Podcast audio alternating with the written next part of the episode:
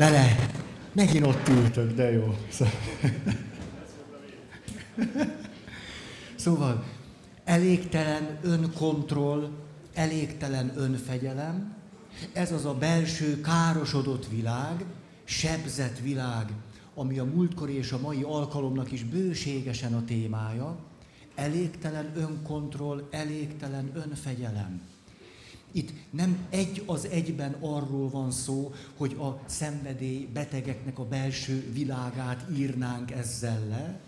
Az elégtelen önkontroll és önfegyelem belső sérülésével élők lehetnek éppen szenvedélybetegek, de nem föltétlenül azok, mert nagyon jól megtanultuk a szenvedélybetegségnek a belső logikája, többek között így írható le, hogy valaki mindig igyekszik valamilyen érzelmi szintet, valami érzelmi, pozitív érzelmi, de még inkább egészségedre, még inkább egy olyan érzelmi szintet föntartani, hogy ne legyen nagyon rosszul. És hogyha ehhez alkoholra, vagy valamilyen függőséggel leírható cselekvésre, vagy kötődésre van szüksége, akkor azt csinálja, hogy kikerüljön abból, hogy ne legyen nagyon rosszul. Ez inkább a függőségnek a logikája. És ezért mindig inkább jól akarja érezni magát, mint hogy jó helyzetbe hozza magát. Itt nem pont erről van szó, de akiknek ilyen sémával terhelt az élete, lehetnek persze nagyon súlyosan függőséggel élő személyek, de itt inkább arról van szó, hogy az illető azokat a belső késztetéseit, impulzusait egyszerűen nem kontrollálja és nem fegyelmezi. Érezhető, hogy itt egy picit másról van szó. És hogy a mi világunk tulajdonképpen az efféle magatartást ha nem azt mondom talán, hogy bátorítja, de hogy talán nem eléggé mutatja meg annak a hátrányát. Emlékeztek, hogy beszéltünk arról, hát öt éve, hogy, és én ezt mind föltételezem, hogy, hogy az ön megvalósításnak van három dimenziója. Önkifejezés, ön átadás és önfelülmúlás.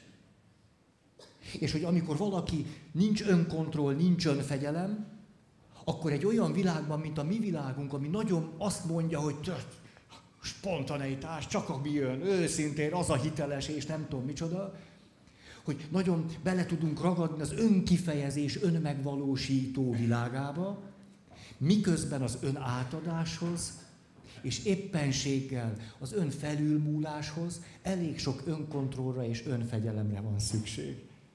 És ezért, ha például olvasunk egy könyvben valami ilyesmit, hogy élj az érzelmeid szerint. Ajajajajaj. Ugye ahhoz, ahhoz nagyon érett személyiségnek kellene lennie, hogy azt mondhatnánk, hogy te bátran élj az érzelmeid szerint. Vagy akkor azt kellene mondani, hogy akinek az önkontroll, önfegyelemben problémái vannak, ő nem képes mély, hosszú távú érzelmek szerint élni. Rendben van, éljünk az érzelmeink szerint. Például szeretem a testvérem, a férjem, a feleségem, a fiam. Ez a szeretet, az az öröm vagy hála, ami vele kapcsolatban engem eltölt.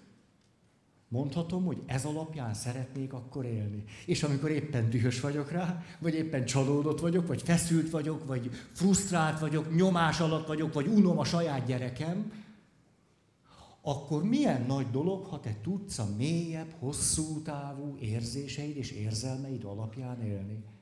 Nem pedig a pillanatnyi érzések és indulatok alapján. Rendezetlen, éppen fölbukkanó érzések és impulzusok és indulatok alapján.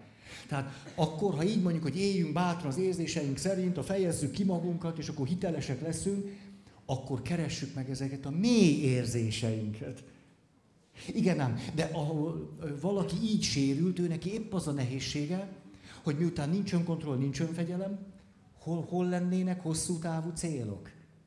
Nincsenek is hosszú távú célok. Vagy pedig az történik, és egyébként ezt is nagyon látjuk ma, mászkálok össze-vissza, de még jó, hogy van hozzá hely, hogy, hogy persze, tudunk olyan értelemben igényesek lenni, meg vannak vágyaink, és akkor azt mondjuk, én szeretnék egy szép családot, nekem legyen feleségem, nekem legyen egy férjem, aztán legyenek gyerekek, egy klassz otthon, egy ház.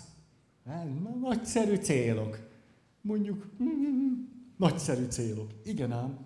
De ahhoz, hogy a célokat elérjem, most mondok egy nagyon egyszerű szót, bizonyos képességekre, adottságokra, kimunkált erényekre van szükségem. Minél hosszabb távú célokat szeretnék elérni, annál inkább birtokában kellene lennem bizonyos képességeknek, hogy neki tudjak látni a nemes hosszú távú céljaimnak. Nagyon sokan vannak ma, akiknek nagyszerű céljaik vannak. Nincsenek birtokában a cél eléréséhez szükséges erényeknek. És amikor a pillanatnyi, rövidtávú dolgok elsodorják őket, akkor rettenetesen csalódottak, és azt élik meg, hogy hát rosszul tűztem ki a célt, hát nem is lehetséges azt elérni. Lehetetlenre vállalkoztam. És akkor éppenséggel nem egyszer éppen a, a jó céljaikból leadnak, ahelyett, hogy bizonyos erényeket kimunkálnának magukból. Ma ezt nagyon lehet látni hogy gyönyörű szépeket tudunk mondani, hogy milyen céljaink vannak, és hogy rendelkezünk a cél eléréséhez szükséges készségekkel, ezeket kidolgozzuk el, sokszor egy unalmas, rutinszerű, fáradtságos eh, eh, munkával, ugye ott nagy kérdőjeleket tehetünk. És ezért, már most ezért érdemes megkülönböztetni azt is, hogy most valami cél vagy vágy. A legtöbb ember célnak nevezi a vágyait. Hm. Úgy szeretném, hogy lenne egy szép családom, férjem. Ez egy vágy. Az egy vágy. Mi az ebből adódó cél? Van egy vágyam, és a vágyhoz rendelem a célt. A cél például az, hogy ezért én mindent meg fogok tenni. Hogy olyan ember akarok lenni, aki képes ezért... Az egy cél. A cél a kezemben van, mert én tűzöm ki. Tehát valójában célnak neveznek nagyon sokan vágyakat, majd pedig mindazt, ami ahhoz kell, hogy elérjük, azt nem dolgozzuk ki magunkból. És így nagyon sok csalódás ér minket.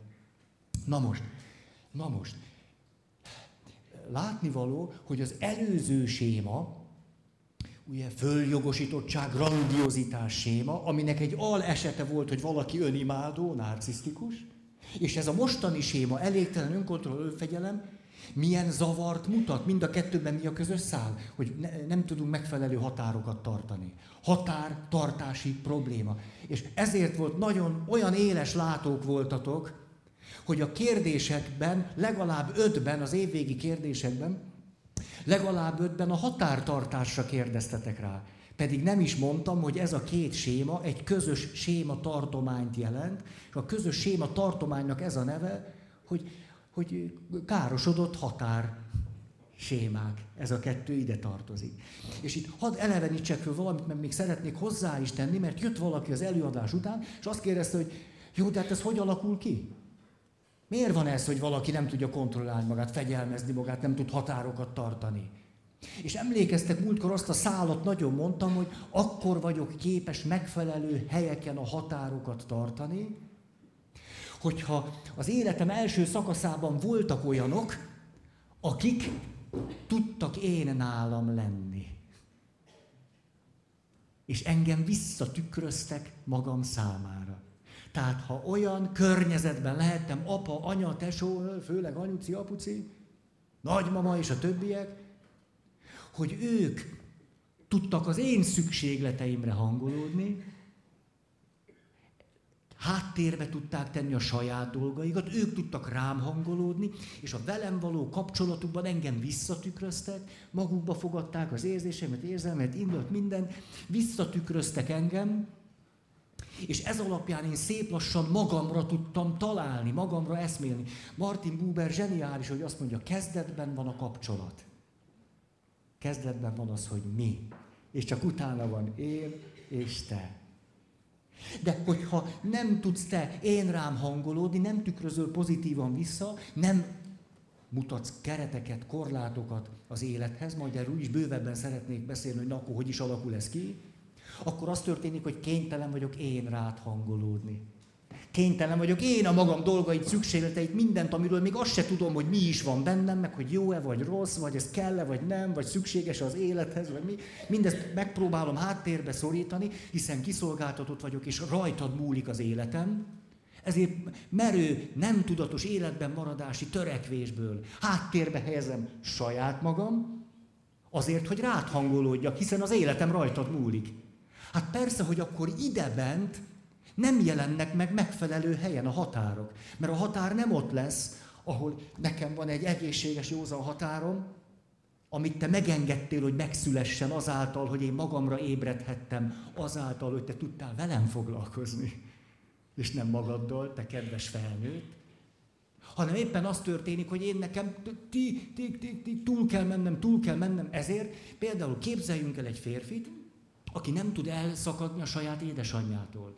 A férfi lehet 20, 30, 40, 50, 60, 70, akárhány éves. Mi kívülről azt mondjuk, hát nem veszi észre, hogy már a határt hol kéne meghúzni.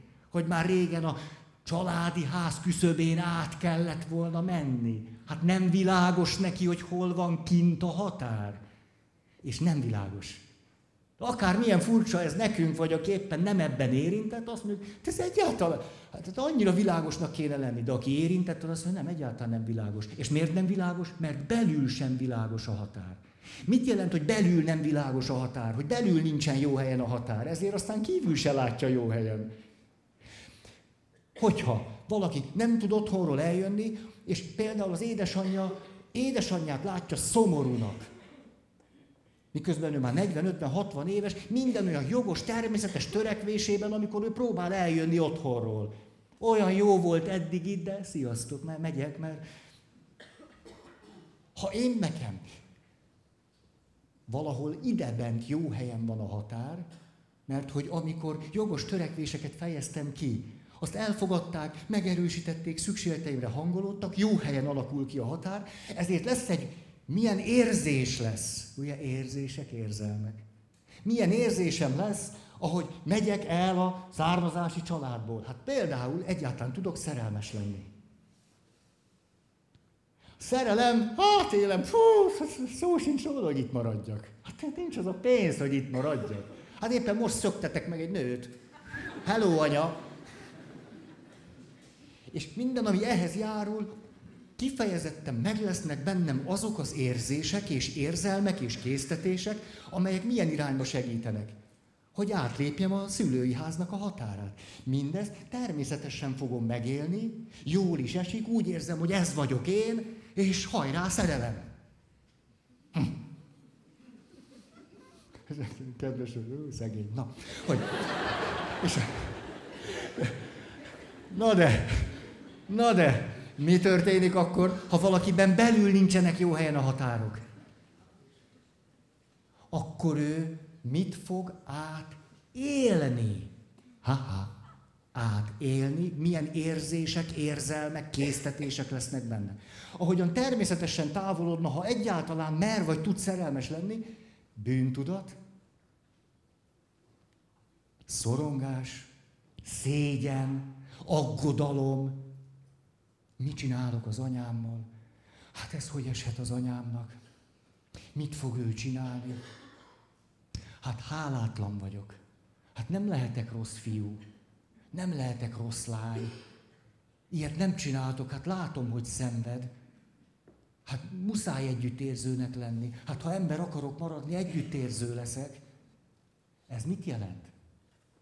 Hogy az érzéseim és az érzelmeim inkább a másiknál vannak, mint magamnál. Azok az érzések és érzelmek jelennek meg, amelyek sokkal inkább azt tükrözik, hogy most sem magamnál vagyok, hanem valaki másnál, aki történetesen az anyukám. Rendben van ez? És ezért ezek az érzések és érzelmek jönnek, ezért nem tudom megtenni a megfelelő lépéseket. Valójában a határ teljesen nem ott van, ahol lehetne, hanem hmm, hmm. És ezért nem, egy, nem úgy megy ez, hogy valakire rászólunk, hogy költöz már el. ezt az egész belső világát fogja érinteni. Ez egy kifejezetten nagy munka ezt kidolgozni vagy átírni magamban. Mert az érzések és az érzelmek azt tükrözik, hogy nem tudok magamnál lenni. Hogy csak egy pillanatra, egy villanásra vagyok magamnál, és utána az összes érzésem tulajdonképpen arra vonatkozik, hogy valaki másnál vagyok. És a, a szabadság, az érettség az azt jelenteni, hogy tudok szabadon nálad lenni. És hősies gesztusaim is tudnak lenni. És ez segíti az együttérzés. És tudok nagyon szabadon magamnál lenni. Nagyon szabadon tudok magamnál lenni, és ez így rendben van nekem így. Jól van, és iszok, és eszek, és ülök, és táridó. Hmm. Egy kicsit sincs bűntudatom. Most ehhez még, képzeljünk el egy két éves, két és fél éves kisgyereket. Játszik, homokozó. Van neki kis lapátja, kis vedre, meg van egy homokozó, az nem az ő. És játszik és túrja. Tudjátok, életem egyik legkatasztrofálisabb időszaka az volt, mikor óvodás voltam. Óvoda maga volt a rettenet számomra. Mindig olyat kellett csinálni, amit sose csináltam volna, ha nem mondták volna meg a felnőttek, hogy mit kell csinálni. Tehát én futkározni akartam, de állandóan ülni kellett. Mindig valami irányított program volt. Most, ha nem volt irányított program, akkor ebédelni kellett. Én utáltam ebédelni. Nem, ne, nem esett jól. És ott mindenki evett és evett, és én, most látjátok, hát ne. Ne kelljen már annyit enni. Ne, hogy hogy, le, hogy legyek nem éhes. Utána mit kellett ebéd után csinálni? Na, az volt a nap mélypontja. Ez maga volt a rettenet. Hát az ott, emlékszem, feküdni, feküdtünk ott, és ráadásul ilyen tábori ágyakat nyitottak ki. Megvan nektek, te jó ég, ne... De jó érzés ez, hogy neked ilyen ér. Komolyan, te is ez a tábori ágyas óvoda. De nem ovonéni vagy, nem úgy, hogy ez... Ugye még ezt nem tisztáztuk. Jaj, rettenet. Nem bírok aludni. Tehát végig... Nem. Rettenet. Ezért mi van akkor, nem bírok aludni, nem bírok enni, mit csináltam? Ittam. Hát nem, már valamivel ott el kellett tölteni az időt, akkor kicsit idő, pisilnem kellett. De mindenki aludt. Én meg szorongtam, hogy szóljak. Most bepisiljek, vagy ne? Ha, ha jeleztem, az az emlékem, hogy nem lehetett egy, egyedül kimenni pisilni. Ugye így van, nem az, hogy fölállok és... Tehát semmi, a sárgát irányítottan lehetett csak eldobni. Semmilyen, hogy ki, kimegyek. És akkor ott vagyok, öt éves gyerek, egy öt éves, nem, nem hülye gyerek vagyok, hanem öt éves. Otthon például szabad volt kimennem pisilni. Kifejezetten emlékszem, a szüleim megengedték. Hát nem, nincs ilyen emléke, hogy odállok apámhoz, hogy kimennék pisilni, izé, kaki is lehet, hogy lesz, és nem érzem pontosan. Hogy öt évesen ott vagyok, és rettenet. És akkor megyek, és emlékszem, például engem zavarba hozott, nem tudom, ezeket le lehet képzelni, zavarba hozott, hogy én egy fiú vagyok, azt már valahogy érzékeltem, és ők egy ilyen, jön, jön utánam egy... De néha azt gondoltam, jobb bepisilni ezt az egész. Nem. Szóval, szóval, maga volt a nyomorúság számomra az óvoda. Ezt, ezt, ezt egész bátran mondhatom, maga a nyomorúság. De majd erről is akarnék beszélni. Na most, Na, nem titeket használok a gyógyuláshoz, ne aggódjatok. Tehát ott van a két és fél éves kisgyerek, lehet kislány is, kisfiú, ahogy tetszik nektek. Az óvoda onnan jutott eszembe, hogy ez egy elit óvoda volt. Ami szerintem egy óvodának nem elitnek kell lennie, de ez az volt. Ezért képzeljétek el, de legkomolyabban így volt. Voltak polcok, olyanok, amelyeket én öt évesen nem értem el. Kizárólag ezeken a polcokon álltak a homokozni való lapátok, kisgerebjék és vödrök. Mindegyik olyan polcon volt, amit nem értem el. És emlékszem egy ilyen kókat kísérletemre, hogy egyszer, hogy nem lehetne azzal, azzal nem. És voltunk, nem tudom, nyolcan, vagy 11 csoportban, nem tudom hányan voltunk, mert én bizony annyira szorongtam mindenkitől, hogy így azt se tudtam, ki van még ott. És emlékszem, hogy csak három lapát volt. Tehát azt mondja, menjetek ki homokozni, és nem úgy, hogy akkor minden gyerek kap egy lapátot, és hajrá, gyerünk. És három lapát. Megvan neked is ez a három lapát, nyolc gyerek? Hát komolyan mondom, hogy hagy fogjak veled kezet, nem? Hát szeretlek. Hát, ez... hát nem, nem értem. Na most, na most. Ott van a két és fél éves kisgyerek, hát belegondol, én nem is tudom, mi lett volna velem, ha nem öt évesen kerülök óvodába. Szüleim azt mondták, hogy hát látni való, hogy ez egy gyerek nem teljesen, teljesen úgy, úgy, úgy van, tehát hogy valami de tényleg, hogy jó, hát nagyon aggódtak, hogy egyáltalán iskolában mi lesz velem, hogy ezért kis alapozás lesz az óvoda. Na hát megalapozta, az biztos. Biztos, mert ami aztán az iskolába jött, az pont annak a folytatása volt. Tehát ott a két és fél éves gyerek, ez bele sem merek gondolni. Képzeljük el, hogy a nyolcból ő kapja az egyik, a nyolc gyerekből ő az a szerencsés három. Ez lehet, hogy ez egy ilyen vetélkedőt is kéne, nem? Egy ilyen vetélkedő előtte. Egy ilyen X-faktor. Kiben van meg egy ilyen X-faktor, hogy ővé legyen a lapát, és akkor ő nyers, ő visz mindent, ővé a lapát, meg a vödör. Többiek meg... Szóval, ott van a két és fél éves gyerek, ott van a lapátja lerakja a lapátot, mert most a vödörbe tömöríti a homokot. Jön a másik gyerek, és elviszi a lapátját. Na most mi van? Ez egy határtartási kérdés. Most mi van? Húzok határt, vagy nem? Ugye, ilyenkor nagyon sokan, főleg ilyen jó szándékú ihletettségből azt mondják a két és fél éves gyereknek, aki zsigerből nyúl a, nem a lapát után, a kölyök után, aki viszi a lapátot, hogy hát miért nem adod neki oda? Hát hagyj játszom már vele. Hát ne legyél önző, ugye? És aztán mindenféle moralizáló dolgok jönnek. Igen ám. De két és fél éves gyerek két dolgot tud nagyon ösztönösen.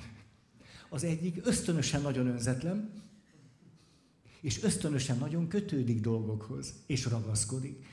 Például azért, mert két és fél évesen a lapát az én határaim belül van. Meg a kis vödre, meg a kis nyuszókája, muszókája, a kis macikája. Az hozzá tartozik ahhoz, amire, amit ő úgy él meg, hogy én. Az azon belül van. És amikor azt mondjuk, azt, ne legyél önző, kis testvérednek adod a, mit képzelsz, tulajdonképpen nem engedjük, hogy világos legyen számára az, hogy ez az enyém. De itt az enyémben nem a birtoklás az érdekes, hanem, hogy az élet valóságában megtapasztalja azt, hogy van valami, ami hozzám tartozhat. A lapát, ez hozzám tartozik, hozzám, hozzám, és így kezd kiformálódni azt, hogy látom, hogy van egy határom, hogy van olyan, ez vagyok én. Sose felejtem el, hogy egy pedagógus mondta azt, hogy tanított minket, hogy élete nagy élménye, ahogyan egy óvodás fölült, már kora délután volt, az asztalra, és valami lenyűgözöttséggel lóbált a lábát, ezt most föl kéne ülni, de? Lóbált a lábát, ja, itt, itt, itt, itt, itt. Lóbált a lábát, és ezt most harmadszor, ne? és azt mondja, én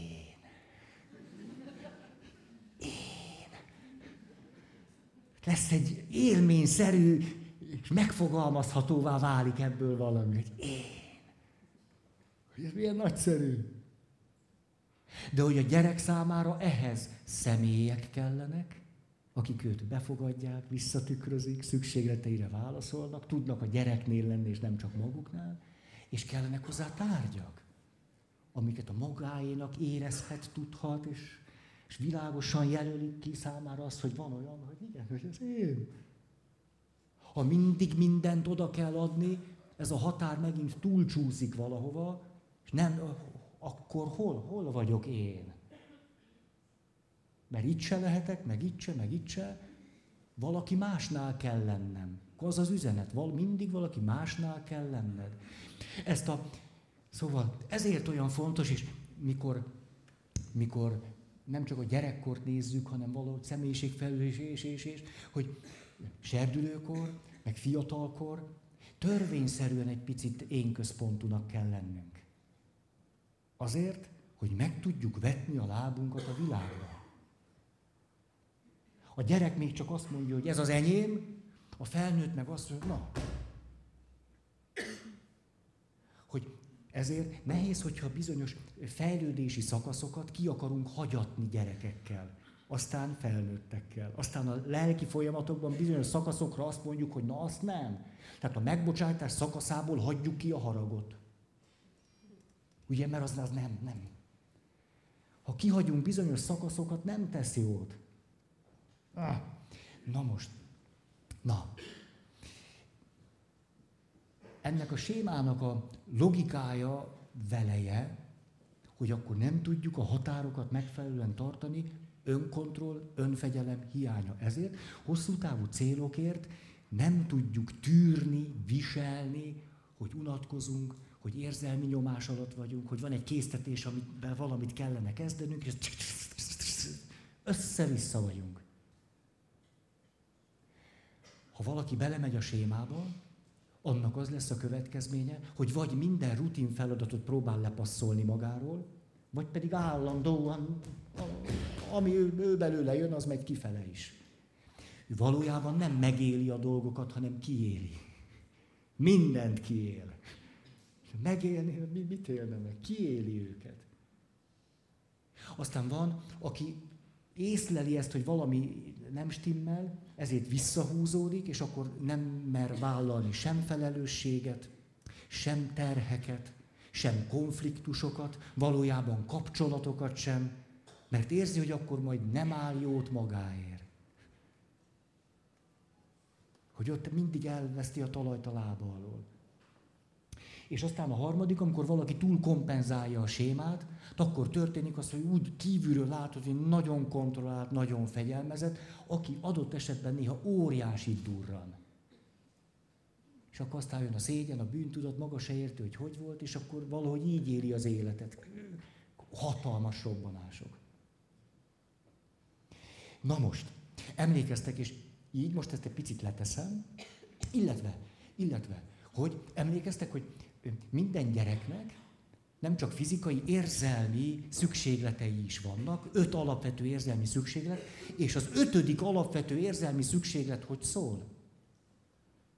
Egészséges, természetes keretek az élethez, és az önfegyelmezés kialakulásához, kialakításához szükséges feltételek. Ez egy érzelmi igénye és szükséglete minden gyereknek. Reális keretek az élethez, és az önfegyelmezéshez szükséges világnak a átadása.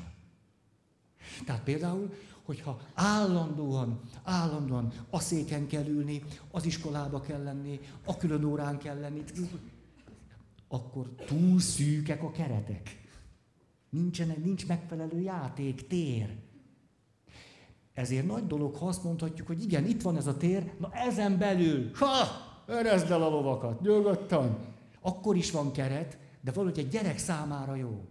És akkor, és akkor például emlékeztek itt a játékok, adunk egy csomó játékot, hogy foglalja el magát. És mit tesz velünk a sok játék? Valamiképpen valamiképpen elveszi az élet, a világ, a környezet fölfedezésének az örömét és lehetőségét. Már két, három, négy, öt, hat évesen a legjobb kütyükkel kütyüzünk. Ha nem lenne annyi tárgy, fölállnánk. Szerintem mi van itt? És amire igazán szükségünk van, nem a játék, hanem a játszás. A folyamat, a cselekvés, amiben benne vagyunk. Akár egyedül, akár anyával, apával, tesóval, másokkal. Maga a folyamat, és az, hogy fölfedezzük a világot. Hogy nem egy személy becsomagolva mindig azt mondja, ez van most a ső. Mi ebben a fölfedezés? Ja, az, hogy kibonthatom a csomagolópapírt. És akkor izgulok 17 másodpercig, amíg szét nem tépem. Hely, hely. Tehát az élethez megfelelő kereteket adni, az életnek a kereteit megmutatni, és az önfegyelemhez szükséges világot biztosítani, ez egy gyereknek érzelmi szükséglet. És hát, igen,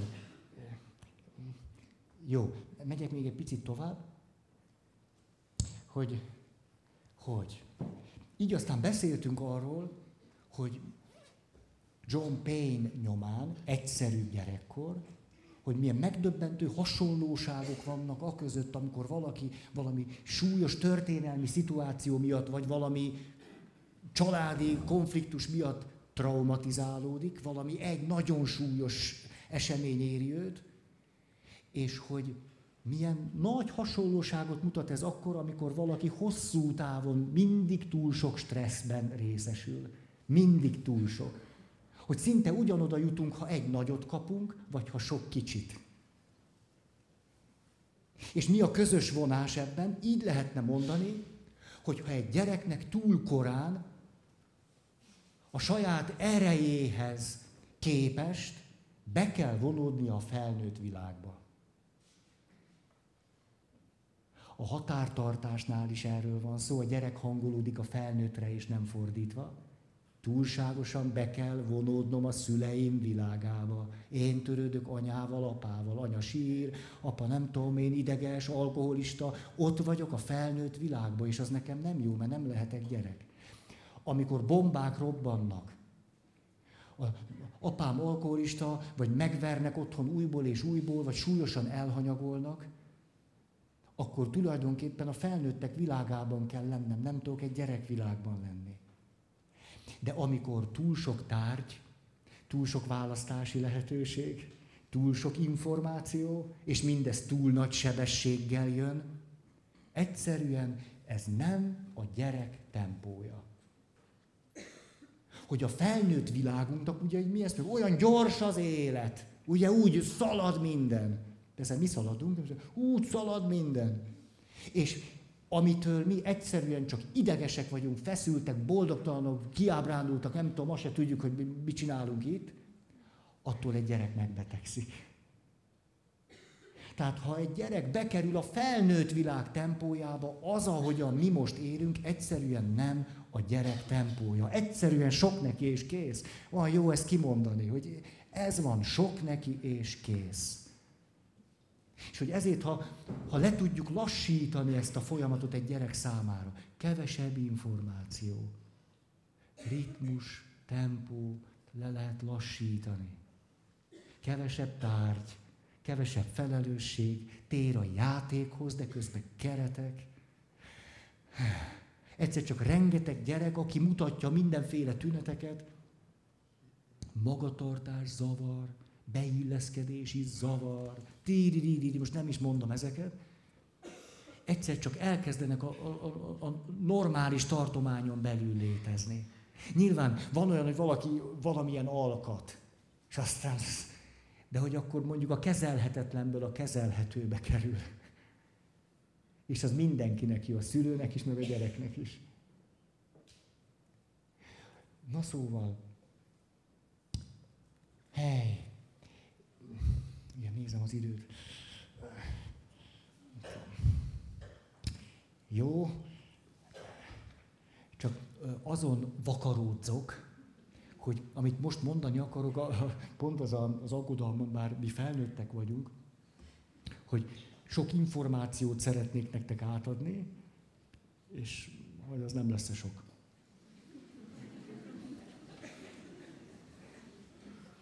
A, elmondok egy történetet, és utána csapok bele. Valódi megtörtént eset. Pest hidegkúton egy iskola, ahol éppenséggel olyan gyerekeket is normálisnak tartanak, amire sokan azt mondják, hogy nem normális, ez már eleve egy ördögi tört, kört indít el.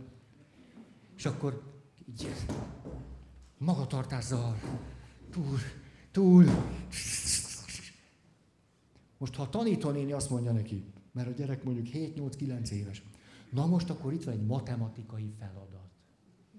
Most akkor mindenki nagyon üljön, mert igaz, hogy ültök, de most nagyon üljön mindenki, mert azért ez egy komoly feladat. Merre fog nézni a kacsacsőr? Valakinek ez mond valamit. Melyik a nagyobb? Itt is van egy összeadás, ott is van egy összeadás, de melyik lesz a nagyobb? Arra néz a kacsacsőr. Én még itt tanultam. Most egy gyerek, akit... Mikor azt mondják neki, hogy most akkor úgy nagyon üljön neki, mert ez most egy olyan nagyon matematikai feladat. Nagyon, és pont az életkorának megfelelő, tehát bírnia kell.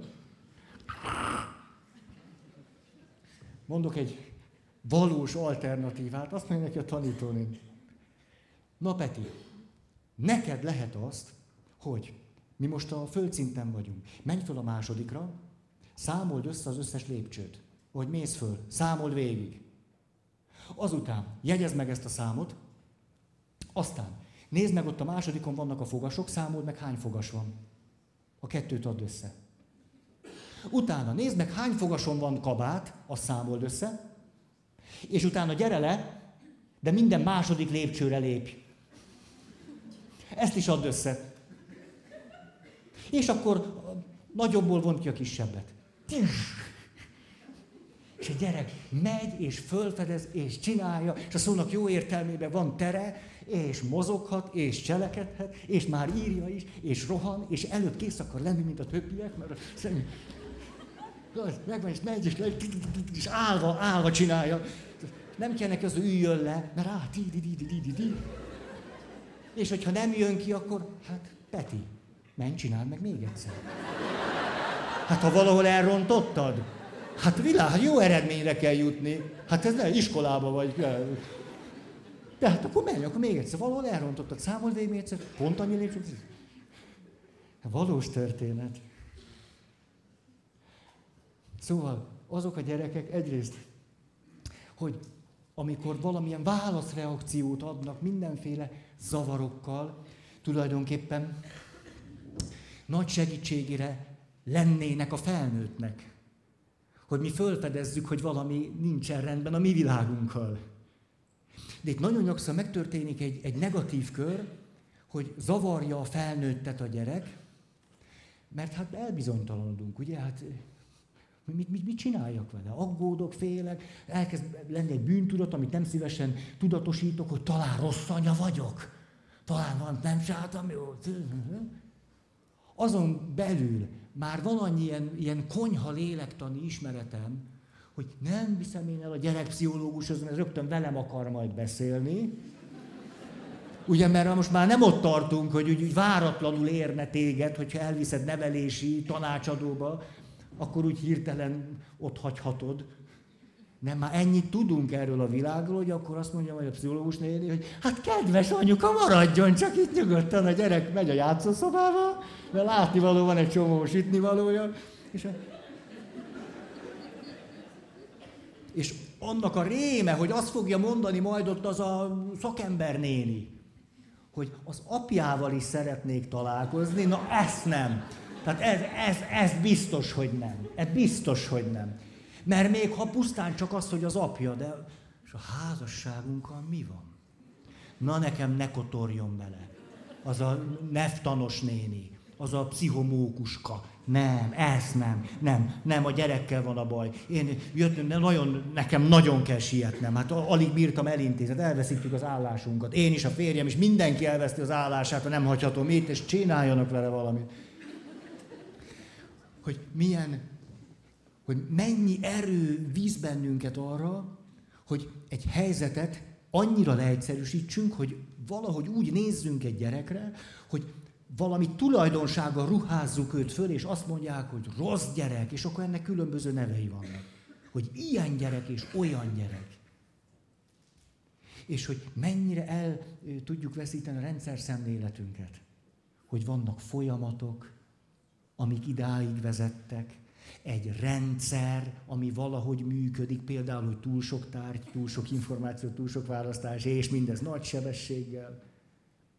Hogy ebből alakulnak ki helyzetek, amit a gyerek már nem tud, ezért hála az égnek nem valami depresszív magatartással válaszol, hogy már csak, csak ül. Mert akkor már nincs benne erő. Tehát amikor még rohan, meg megveri az osztálytársát, meg visszaszájjal, az a jó. Mert még van benne annyi, annyi életerő, ami az élethez kell, a fejlődéshez, meg a növekedéshez. Hogy ez a jobbik. Úgy, hogy el tudjuk veszteni ezt az egész, az egész rendszert szem elől tudjuk téveszteni, és mennyire egyszerű aztán egy gyerekre azt mondani, hogy na ilyen vagy. És ettől a pillanattól kezdve, mert hogy a gyerek ugye bennünk tükröződik, ő nem tudja milyen, ezért most azt is megtanulta, hogy ráadásul ő a hibás, ő a rossz, ezt, ezt is ő rontott el, és egyébként is. Hm. Ó, szóval, de, de könnyű bezárni egy gyereket ebbe a körbe. És utána már csak valahogy a tehetetlen vergődése marad. Kilenc éves volt Edison. A tanító néni merő jó szándékból elmondta az édesanyjának, aki eléggé aggódott a gyermeke jövője miatt, mint minden normális édesanyja, hogy sajnos a gyerek nagyjából taníthatatlan, és legvalószínűbb, hogy semmi nem lesz belőle. Edison 9 évesen. Ezek a bélyegek, amiket meg tud kapni egy gyerek. Hí, de micsoda. Csú. A, hmm. Edisonos történetet idén már elmondtam. Idén még nem. Hát de valaki nem hallott ezt, ezt muszáj tudnotok. Hogy ez a gyerek, ugye, hogy a kreativitás, emlékeztek, hogy a kreativitás, hogy, hogy az a személy kreatív, aki tudja figyelmét szét is szórni. Aki asszociál, úgy asszociál, úgy köt össze dolgokat, ahogy azok nem, akik rendesek. Mert ők tudják, hogy hogy kell összekötni dolgokat, ugye? A-ból B-be. És ráadásul balról jobbra. És akkor jól van, Petike. De ő azt mondja, összeköthetem az A pontot, meg a B pontot úgy is, és figyeljétek, mekkora trükk lesz. Hogy? Van A pont, B pont, és ilyen a ceruzával itt az asztal alatt rajzolok egy vonalat. Így. Tanítónéni azt fogja csak látni, hogy innen megy egy vonal, meg innen. Kész vagyok! Hát ez mi? Hát látni valóan egy dolgot nem csináltál meg. A pontot B-vel nem kötötted össze. De bizony. Te még feleselsz, te nézd meg, megyek az igazgató, tessék, ezt rajzolt a kép, az összekötött az át meg a B-vel. Na. Igen, tanítani, csak meg kéne nézni az asztalnak az alját, ott megy a vonal.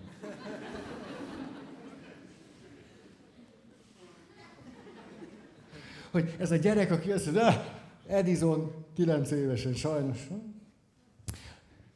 Hát ez, de tényleg kicsit zavarba vagyok, mert annyiszor mondtam már ezt.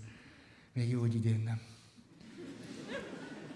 99 évvel ezelőtt. Tényleg, így, így, így. így. 1914-ben volt, hogy Edison este áll a munkatársaival és nézi, ahogyan ízzé porrá ég a laboratórium, a kísérleti telep, az egész életműve. Hatalmas lángalég. Most Edisonnak, ugye, mert hogy nem teljesen normális, ugye, tehát nem az jut eszébe, hogy hogy kell viselkedni akkor, hogyha éppen elég mindenem, és akkor ezt rögtön tudja is, hogy azt hogy kell csinálni, hogy két gondolata támad. Az egyik. Szól a kedves ismerősének azt, hogy te légy szíves, szaladj már, szaladj már el anyámér, hívd ide, hogy jöjjön, mert ilyet többet nem lát.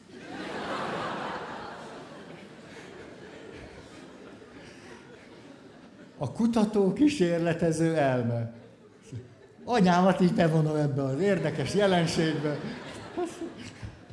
A második, reggel oda mennek a munkatársaival együtt, nézik az üszkös romokat, semmi, nulla. Hát a munkatársai mind normálisak, tehát rosszul vannak, kókadoznak, egyik sír, a másik meg se tud szólalni. Edizó meg, gyertek ide, akarok nektek egy fontos dolgot mondani. Oda mennek. Figyeljetek, csak óriási szerencse történt este. Összes tévedésünk oda veszett.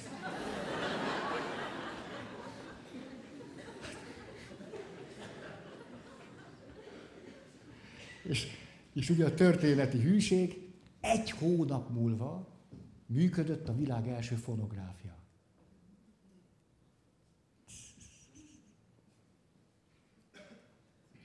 És hogy, hogy ugye le, le, milyen sokan vannak, akik aztán azzal a bélyeggel élnek, hogy nevelhetetlen, képezhetetlen.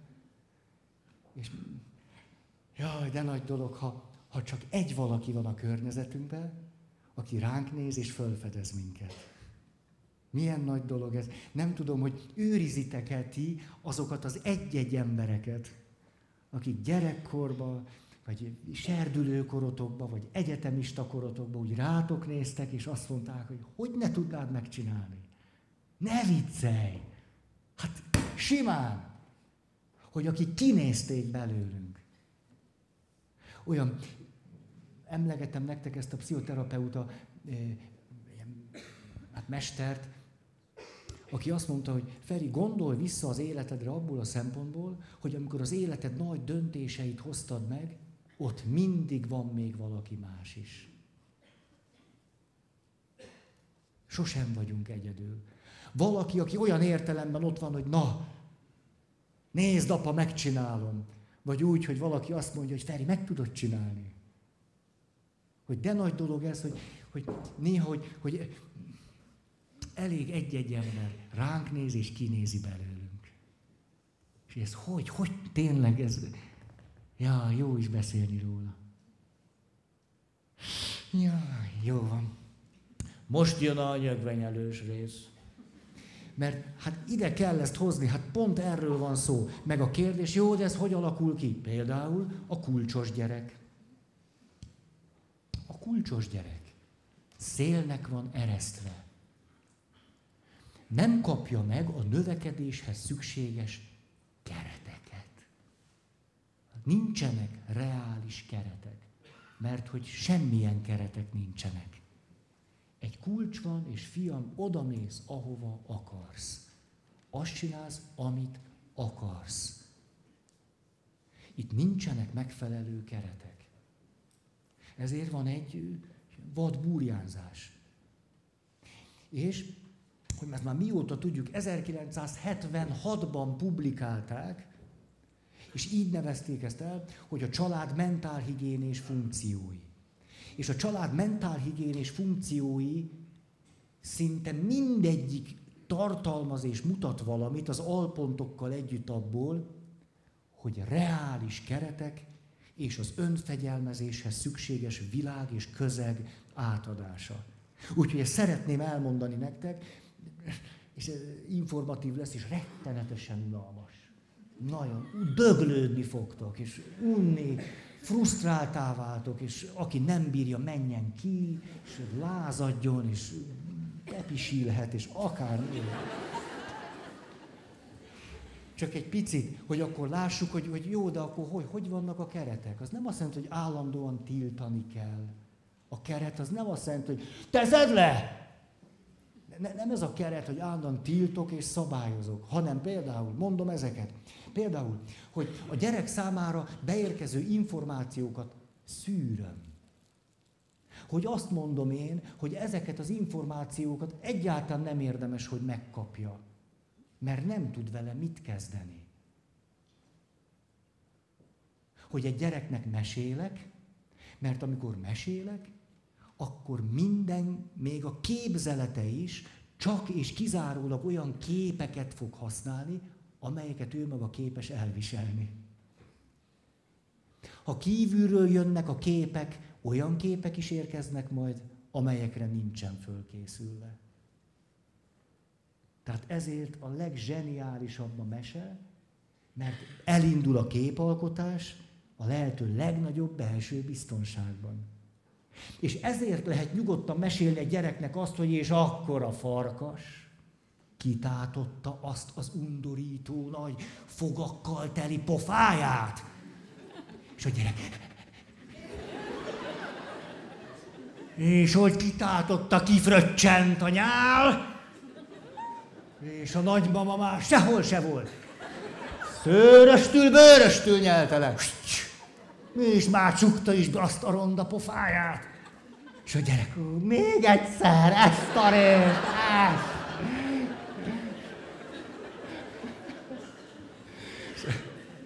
Azért, mert miközben te mondod, és közben te is benne vagy, és ott születik valami, és egy kreatív folyamatban vagyunk, és ő azt elképzeli, a gyereknek a fantáziája nem ilyen értelemben nem naturális. Nem, a, a tied olyan. Komolyan, tehát te neked eszedbe jut, hogy a hentesnél hogy vágták el azt a felsárat, meg nem tudom, mit tudom én, mi nem szoktam mustani. Na. Kiskoromban sok izét néztem, nyupagagyit. Jó. Nyupagagyi, hát ez csak mond valamit. Meg, na megállj csak. Nupagagyi. Jó, hát azt láttam, ki volt írva? Nupagagyi. Szóval, na, gyerünk, Feri. Tehát, hát az egészséges határok tartása például, hogy az információkat szűröm. Akár úgy, hogy mesélek, és nem nézze, amit akar.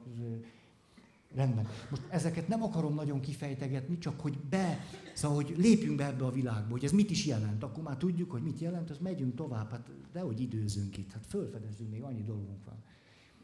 Aztán az információkat rendezzük, összefüggésbe, történelmi távlatba is tudjuk állítani.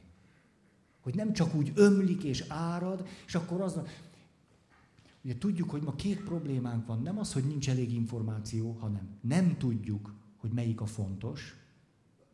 Nem is bújjuk kiválasztani a lényegtelenből a lényegest. De ami emögött a probléma, hogy alig találunk egy olyan felnőttet, aki segítene nekünk abban, hogy megmondja, hogy mi a fontos és mi nem ezek közül. Ezért nem az a határtartás, hogy a gyerek nem ülhet le a számítógép elé, hanem az, hogy tanítjuk a gyereket, hogy hogyan böngészen. Hogy a figyelmét, hogy de most mit akarsz megnézni? Mire vagy kíváncsi? Ez tulajdonképpen érdekel téged? Ez fontos most neked?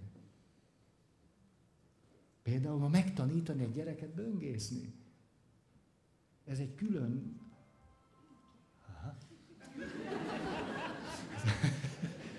Hír érkezett. Jó, tehát, hogy összefüggéseket mutatunk. Hát azt egy felnőtt tudja elmondani, hogy tudod, hát az, annyira emlékszem, édesanyámnak volt egy nagy érzékenysége. Ez sokszor jó volt, néha meg nem. De hogy néha, hogy mentem, és dühösen mondtam, hogy ezt csinálta Józsi. És akkor anyukám tudott olyanokat mondani, hogy ugye, azt mondja, hát tudod, most én láttam, azt mondja, erre emlékszem például, na hát e, semmi, na most hirtelen eszembe jutott valami, amire nem is gondoltam 40 éve. Hogy nem tudom, hogy ez jó volt-e vagy nem, lehet, hogy ettől vagyok egy kicsit ilyen, bevonódtam a felnőtt világba. Hogy emlékszem, hogy anyukám például azt mondja, hogy, hogy igen, igen, na hát rettenetes lehet a Józsival, meg biztos, hogy nagy pehje annak, aki mellette ül. De tudod, hogy a szülői értekezleten láttam az édesanyját, hogy, hogy milyen egy, egy ilyen zavarodott néni volt. Vagy láttam az apját, te biztos alkoholista. Aztán engem nem érdekelt most alkoholista, vagy zavarodott, vagy mi, csak tudom, hogy egyszer csak egy tágabb összefüggést mondott az anyukám. És hogy hirtelen úgy, úgy, na hát, hogy akkor a Józsinak van egy apja. Az alkoholista. Is, nem is tudom, hogy az mi, csak látom anyámon, hogy az valami nem jó dolog. Hogy ez az olyan, hogy attól a Józsi lehet ilyen. Hát egy ennyit fogtam föl, hát nem, nem, nem kellett. Vagy, és akkor rögtön összehasonlítottam, hogy hú, hát nekem se könnyű az élet, pedig ugye mondjuk az anyám miatt se, de hogy, de hogy hú, hát hogy az én anyám nem zavart. És akkor hú, hát hú, az, az milyen nehéz lehet. Hogy ez, mennyi információ, tudjátok, de hát ez egy ős szakállas történet, pedig hát akarom mondani az unalmas pontokat, és összezavartok teljesen, mindenféle érdekes történetek jutnak eszembe, hogy az édesanyja elhatározza, hogy ő jó anya lesz. Ezért aztán, hogyha a gyermek az első nagyon lényegi kérdést teszi fel a szexualitásra vonatkozóan, ő ott áll a gáton. Ő ott áll, és már is mondja, mi hogy van. Azért fontos információkat meg kell adni. Tényleg valami, most nem tudom, elnézést. Látjátok, ez a papi reakció, a szex, rögtön összehúzom magam. Nem. Na szóval, hogy, hogy azt mondja, valami családi parti, vagy mi a, valami van, és egyszer csak megérkezik egy kedves ismerős, és hozzák három éves unokatesót. És valahogy így ugrál a gyerek, és megy az anyához, anya, anya, a, a Rozi hogy került ide?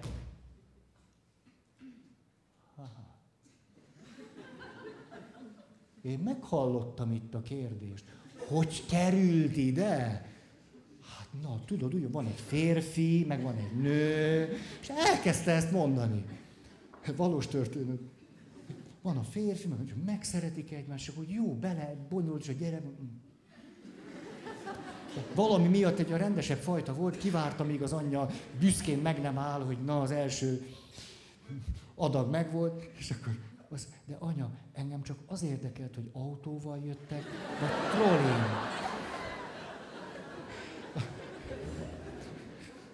Szóval az információk szűrése, de nem csak szűrni, hanem megtanítani egy picit távlatok, összefüggések.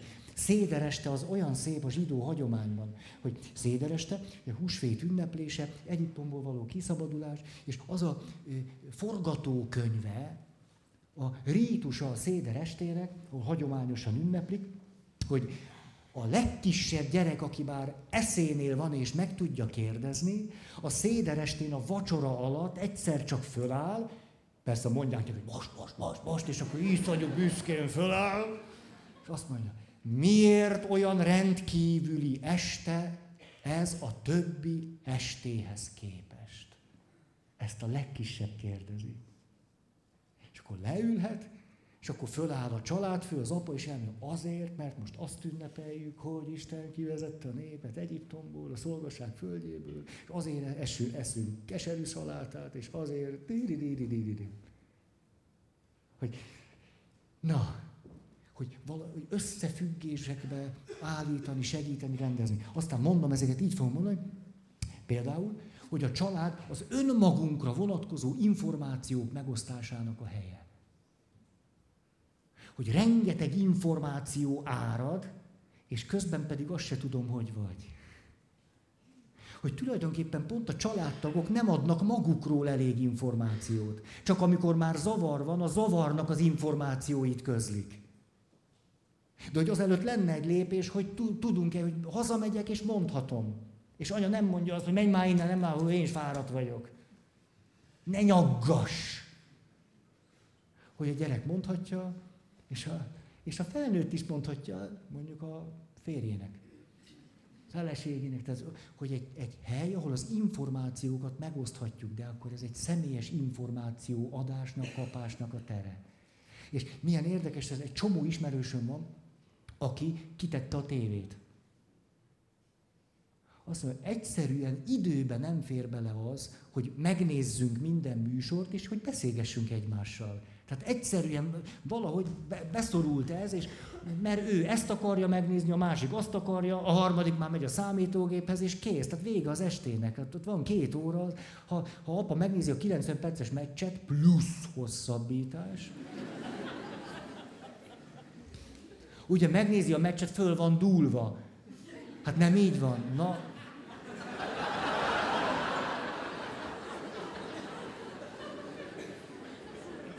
Csitt Feri.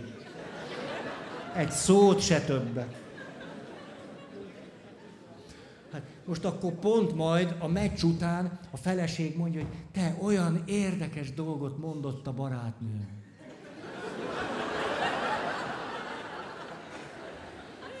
Hát, tehát az inger küszöb valahol itt van.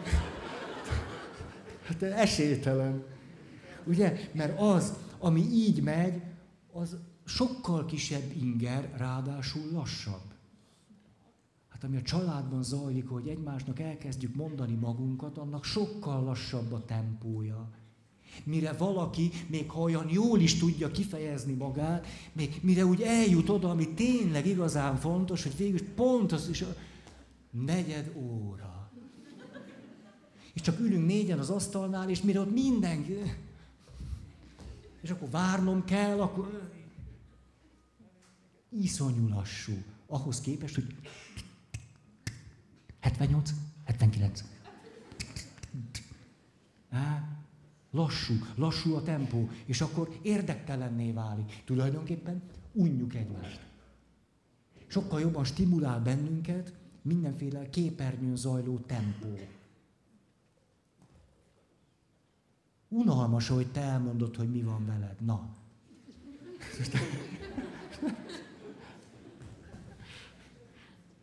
Jól van. Jó. A család visszajelzést és útmutatást ad.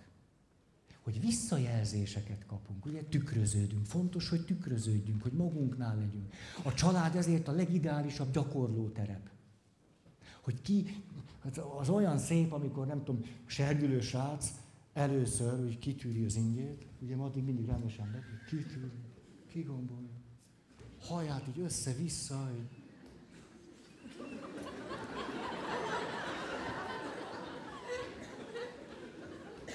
Lyukas cipő.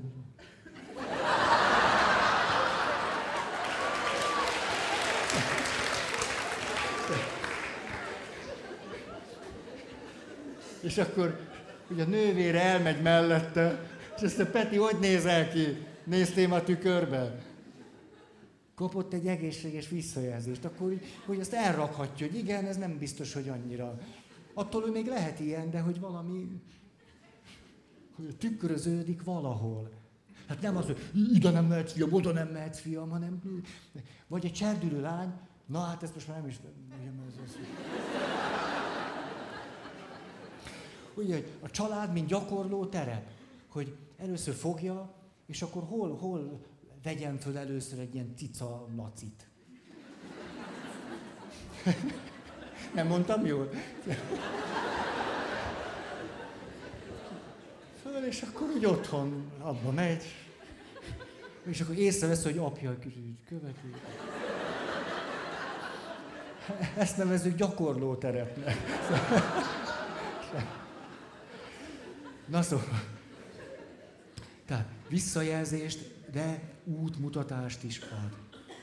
Vagyis, hogy tulajdonképpen a visszajelzések akkor egy, egy szabályrendszerbe is szerveződnek. És akkor jé, hogy itt van egy összefüggés is. Hogy ez, ezt, ezt mi azért nem csináljuk, mert, és akkor ez összefügg azzal, és a, jó? Világképet és életfilozófiát közvetít a család világképet és életfilozófiát. És mondom a rossz hírt, mindenképp. Ha akarjuk, ha nem. Mert a szüleink a puszta létezésükkel kifejezik azt, hogy hogyan vannak bent a világban. És ha ők unják az életet, ha azt mondják, hogy nem érdemes emberi kapcsolatokat létesíteni, hogy én házam, én várom, hogy igazán itt csak vagy biztonság, itt vagy csak biztonságban, hogy mindenki hülye, hogy a világ ellenséges és fenyegető, és egyébként. Tehát minden szülő akarva, akaratlanul egy világképet, filozófiát és az ahhoz való gyakorlati hozzáállást is megtanítja a gyerekeinek. Ha akarja, ha nem. Ha most a szülőknek van valami hosszú távú valami, akkor akaratlanul is a gyerekek ezt átveszik és megtanulják. Hogy egyáltalán, hogy van ilyen.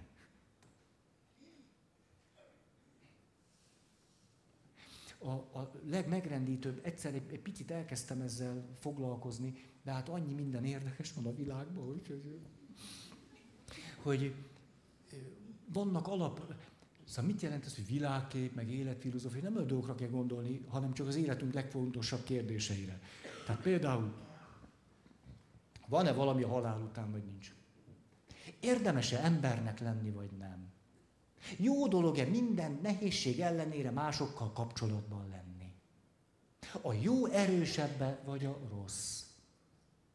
A nehézségből föl lehet-e állni, vagy nem? Van-e olyan, hogy valaki úgy, ahogy van rossz? Alkalmas vagyok-e, vagy lehetek-e az életre? Lehet-e valakit szeretni, vagy nem? Szerethető vagyok-e, és tudok-e szeretni, vagy nem? Ezek az élet alapkérdései. Érdemes-e élni, vagy nem? Az életnek van-e úgy értelme, vagy semmi? Ahogy múltkor hallottam, hogy semmi. Azt mondta valaki. Olyan szép ezért a két magzata, hogy beszélget egymással. Ez az zseniális. Az egyik azt mondja, ó, hát a születés után nincs már semmi. A másik meg valahogy, de, te miért ne lenne? Hát én szerintem a, a születés után kezdődik valami új. Ögyem már, milyen új. Vett tudomásul, hogy a születésen minden véget ér. De hát, hát nem lehet, hogy akkor ott valami, valami tágtere lesz az életnek. Tágtere! Milyen tágtere? Már csak azért is, itt a köldögzsinór. Addig van élet, ameddig ez tart. Még ha lenne is semmi, ennyi az egész.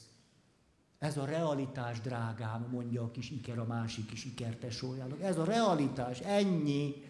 És másik, de, de, de nem lehet, hogy odakint van a mami. Milyen mami? Milyen mami? Hol van itt mami? Milyen mami? Te hiszel a mamiban? Látni valóan itt nincs semmi mami. De hát de, de hogy nem lehet, hogy valahogy úgy körülöttünk van, vagy úgy, úgy, úgy. Hát, hogy volna már körülöttünk? Tehát én mintha valamit, valamit éreznék, hogy, hogy ugyan már, érzéki csalódás. Szóval, na, hogy ha akarjuk, ha nem, megtanuljuk, átveszük azt, ahogyan a, a szüleink látják és bent élnek a világban, és amilyen gyakorlati válaszokat adnak az élet legnagyobb kérdéseire, akkor is, ha azokat sosem tették föl maguknak. Ezt megtanuljuk. És amivel, amivel dolgoztam egy picit, de aztán lehet, hogy annyira megrendültem, hogy azt mondtam, hogy ezt hagyjuk is, hogy fölírtam akkor 7-8-9 ilyen alapvető kérdést, és voltunk egy társaságban, hittanórának hívják, de jó dolgok történtek, és ja, nem tudom, milyen élményeitek vannak, és, és azt kértem, hogy, hogy válaszoljatok az alapján ezekre a kérdésekre, hogy mit hoztok a családból. Hogy valahogy úgy, úgy csak olyan intuitíven, hogy, hogy apa, anya, hogy valahogy mi, mi érkezett meg hozzátok, és tudjátok, a legmegrendítőbb az volt, hogy talán egyetlen olyan gyerek se volt, hát olyan nem volt, hogy mind a 7-8 igen, hogy, hogy talán alig volt olyan, akinél, aminél, ahol a többség igen volt, és volt egy olyan srác, az egyik legklasszabb, legrendesebb srác, minden kérdésre nemmel válaszolt. Miközben a szülei minden vasárnap elmentek és elvitték őt a misére. Az összes gyakorlatias válaszuk arról, hogy mi van az élettel, az volt, hogy nem érdemes, értelmetlen, az emberek megbízhatatlanok, nem érdemes bízni, úgy se... Tehát azzal, hogy életfilozófia, és hogyha ez az életfilozófia, ez a világkép, amit a szülők egyszerűen azzal közvetítenek, hogy bent állnak a világban, és élik az életet. Ha ennek van valami távlata, kerete, akkor ezt megtanuljuk. Ha meg, akkor jó?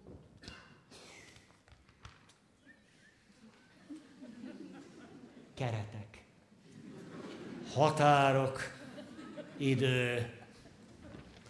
Akkor ezt most lezárom. Én nagyon köszönöm a figyelmet. Ezzel folytatnánk, elmondom, mit gondoljunk erről, hogy határok, keretek, hogy ez, ez hogy születik meg bennünk. És akkor...